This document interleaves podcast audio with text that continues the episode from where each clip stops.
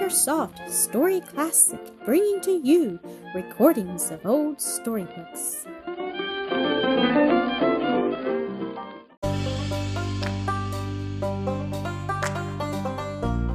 Ethel, Episode 3. The Eldon brothers lived in adjoining houses, large, handsome, and with more extensive grounds than are usually connected with a city residence. A low hedge separated those of the one from the other, and a gate in that gave to each house free access to both, which, by the way, was a convenience more esteemed by the brothers and their children than by the wives and mothers, who had few interests in common. Mrs. George Eldon occupying herself almost exclusively with home cares, economies, and outside charities, while her sister in law was a butterfly of fashion, considering herself a martyr to social duties and leaving the care of house, children, and her husband's comfort to those who could be hired to attend to them. As a natural consequence, each secretly despised and avoided the other. When the brothers parted at the wharf that day, the elder one went immediately to his place of business, where he found his wife waiting to speak with him in his private counting room. Ah, she said as he entered, I am glad you have come at last, for I have been waiting here for at least a full hour. Where on earth have you been? Out seeing to some very important business, a matter demanding immediate attention, he replied somewhat coldly. Something which your wife is not to know about, I presume? I have not said so, nor have I the least intention to keep it secret from you. Let me read you this. Unfolding a letter as he spoke, it was the one he had just received from England, telling of the decease of Captain and Mrs. Eldon and the sending of their children to America. She listened in almost breathless surprise. You have hardly mentioned that brother for years, and I had almost forgotten his existence, she remarked as he refolded the letter and laid it aside. Too true, he responded with a heavy sigh, and my heart reproaches me for my neglect. Poor Harry! If he had left that climate sooner, he might perhaps have lived to be an old man, lived to support and bring up his children, himself.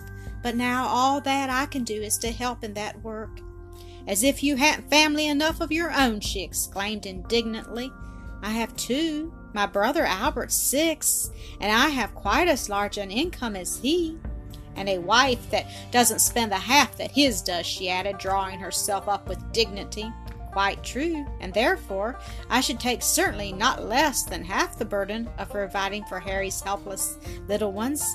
No doubt you will do your fair share, she said coldly, and your wife will be expected to do more than hers in the way of seeing that the children are trained and taught, fed and clothed, things that such a butterfly fashion as Mrs. Albert does not trouble her head about for her own offspring, and certainly would not for others.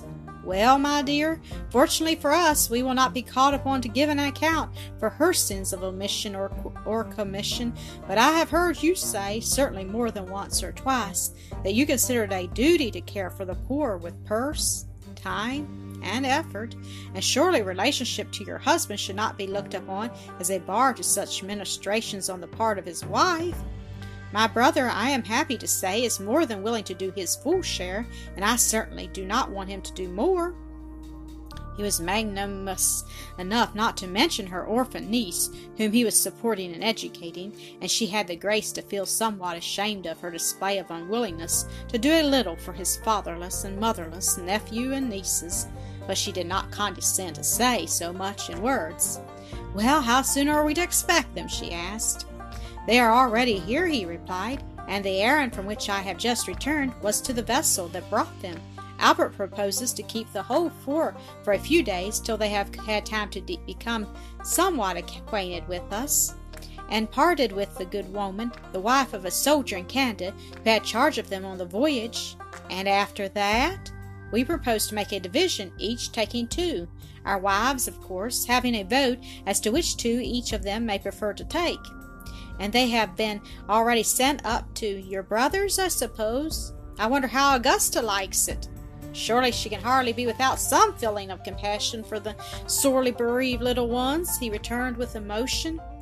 They are to be pitied, she said, her voice softening somewhat. Well, I came for a little money to spend in doing good, helping some of the unfortunates in our midst. Can you spare it? Certainly, he replied, opening his purse and handing her a small roll of banknotes. Thank you, she said. I'll see to it that you ba- your bounty is not wasted. I'm sure of it, Sarah. I never knew you to be wasteful. She smiled at that, understanding it as a well deserved compliment, then took a hasty leave as she perceived that someone was at the door seeking an interview with Mr. Eldon. Well, it's a bad business, she sighed to herself as she hurried along the street, as if it was not enough to be plagued with my own brother's children. I must have his too.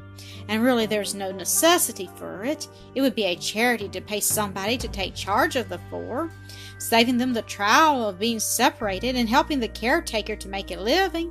Decidedly, I think it is a brilliant idea, and that I shall have no difficulty in persuading Augusta to join me in insisting upon having it carried out. Mrs. Augusta was in her dressing room just completing her dinner toilette when, to her intense surprise, a tap at her door was followed by the entrance of her sister in law. Ah, you had no idea it was I coming upon you so unceremoniously, remarked the caller with a grim smile, and seating herself without waiting to be invited. But I came to have a bit of chat with you about this invasion of our homes by uninvited young guests. I, for one, see no reason why we should be expected to take charge of them, our husbands being amply able to pay someone else to do so, someone who may be glad to add in that way to a meager income. Why, Sarah, that's a brilliant idea. If only such a person, one whom George and Albert would be willing to trust, can be found, exclaimed Mrs. Augusta, her eyes sparkling with pleasure. Have you anyone in mind? Yes, I have thought of that poor Irish curate, Coote, who is so continually applying for help. Wasteful creatures he and his wife must be to need it so often, with never a chick or child of their own to support. I should think so, and I can't bear him, red headed, pompous, dictatorial, domineering creature that he is. He should never have charge of a child of mine. Well, don't, I beg of you, be silly enough to say that to your husband or mine. Of course not. If they can't see for themselves, why should you or I enlighten them? Still, I do feel a little sorry at the thought of giving him a chance to domineer over those poor little orphans. Let them behave themselves, and they will do fairly well, I have no doubt, returned Mrs. Sarah with a frown. They must be taught to expect to support themselves from the time they can be made capable of doing so, and lessons in self control and the endurance of some hardship will be a decided benefit to them. So we will endeavor to believe at all events, laughed Mrs. Augusta. Then they consulted together as to the best plan for approaching their husbands on the subject and decided that their wisest course would be to say nothing at present, but wait till some trouble between the newcomers and their own children should so annoy the gentlemen that they would be ready to purchase peace at almost any price. Thank you for listening to another episode of Acresoft Story Classic.